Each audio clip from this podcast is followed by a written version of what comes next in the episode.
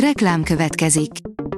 Ezt a műsort a Vodafone Podcast Pioneer sokszínű tartalmakat népszerűsítő programja támogatta. Nekünk ez azért is fontos, mert így több adást készíthetünk.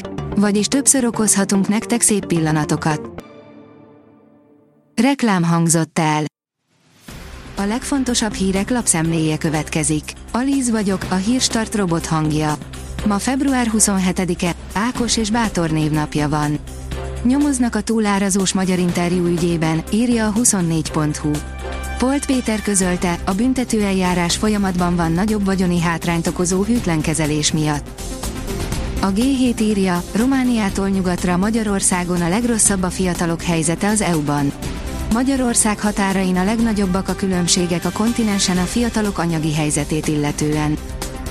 A Telex oldalon olvasható, hogy Orbánt kifütyülték, de Ficó még nagyobb tiltakozást váltott ki Prágában a V4 csúcs előtt. Körülbelül 50 csehországi demonstráló fogadta a miniszterelnököket. Orbán a csúcsról a Telexnek azt mondta, feszültségek mindig vannak, de azokat is derűvel kell kezelni.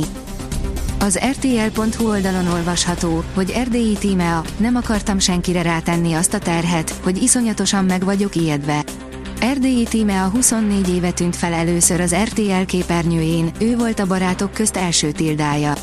Azóta láthatták a nézők a Mi kis falunk című sorozatban is, ahol Ildikó karakterét alakítja.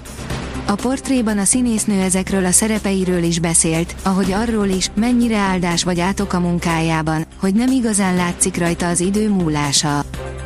A portfólió írja, tényleg nincs tovább Moszkvának a volt szövetségesnél, a parlament elnöke szólította fel az oroszokat, hogy távozzanak.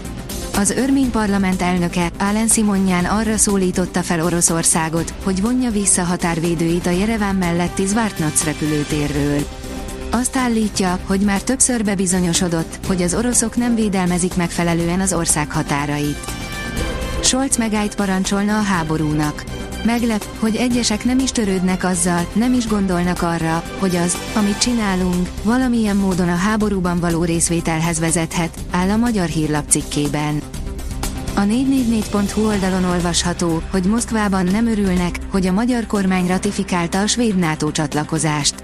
Egy magasrangú orosz képviselő szerint Magyarország ezzel nem halálos, de súlyos csapást mért Európa osztatlan biztonságára. Orbán Viktor nem vétózott, márciusban megkapja az uniós pénzt Ukrajna, írja a privát bankár. Az Ukrajna számára létrehozni tervezett 50 milliárd eurós támogatási eszköz stabil és előrelátható finanszírozást tud biztosítani a megtámadott ország mindennapi szükségleteinek kezelésére jelentette ki az Európai Bizottság költségvetésért felelős tagja Strasbourgban kedden. A vg.hu írja, Kreml, ha NATO katona teszi a lábát ukrán földre, az totális háborút jelent. Peszkov szerint már az is problémás, hogy nyugaton egyáltalán szó van a katonai beavatkozás lehetőségéről. A Forbes szerint ma már bele sem vágna a cégbe, amivel egyetlen év alatt 50 milliárdot keresett. Hatalmasat nyert az Nvidia az AI őrületen eddig, de a részvények szárnyalásával az alapító is brutálisan jól járt. Elon Musk, egy millió telepest viszünk a Marsra, írja a Bitcoin bázis. A vállalkozó még 2016-ban bejelentette, hogy ha minden simán megy, akkor 2024-re leszállítja az első legénységet. A 24.20 szerint két visszatérője is van a kézi válogatottnak. Márciusban harcolhatja ki részvételét a férfi kézilabda válogatott. Lélegeztetőgépen tartják a válogatott focistát, írja a rangadó. Egyelőre csak annyit tudni az állapotáról, hogy akutagyi problémával küzd. A kiderül szerint március első hétvégéje nem okoz csalódást. A következő napokban is enyhe, tavaszi időre számíthatunk. A hétvégén sok napsütés várható, számottevő csapadék nélkül.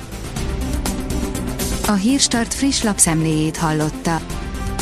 Ha még több hírt szeretne hallani, kérjük, látogassa meg a podcast.hírstart.hu oldalunkat, vagy keressen minket a Spotify vagy YouTube csatornánkon, ahol kérjük, kövessen és értékeljen minket.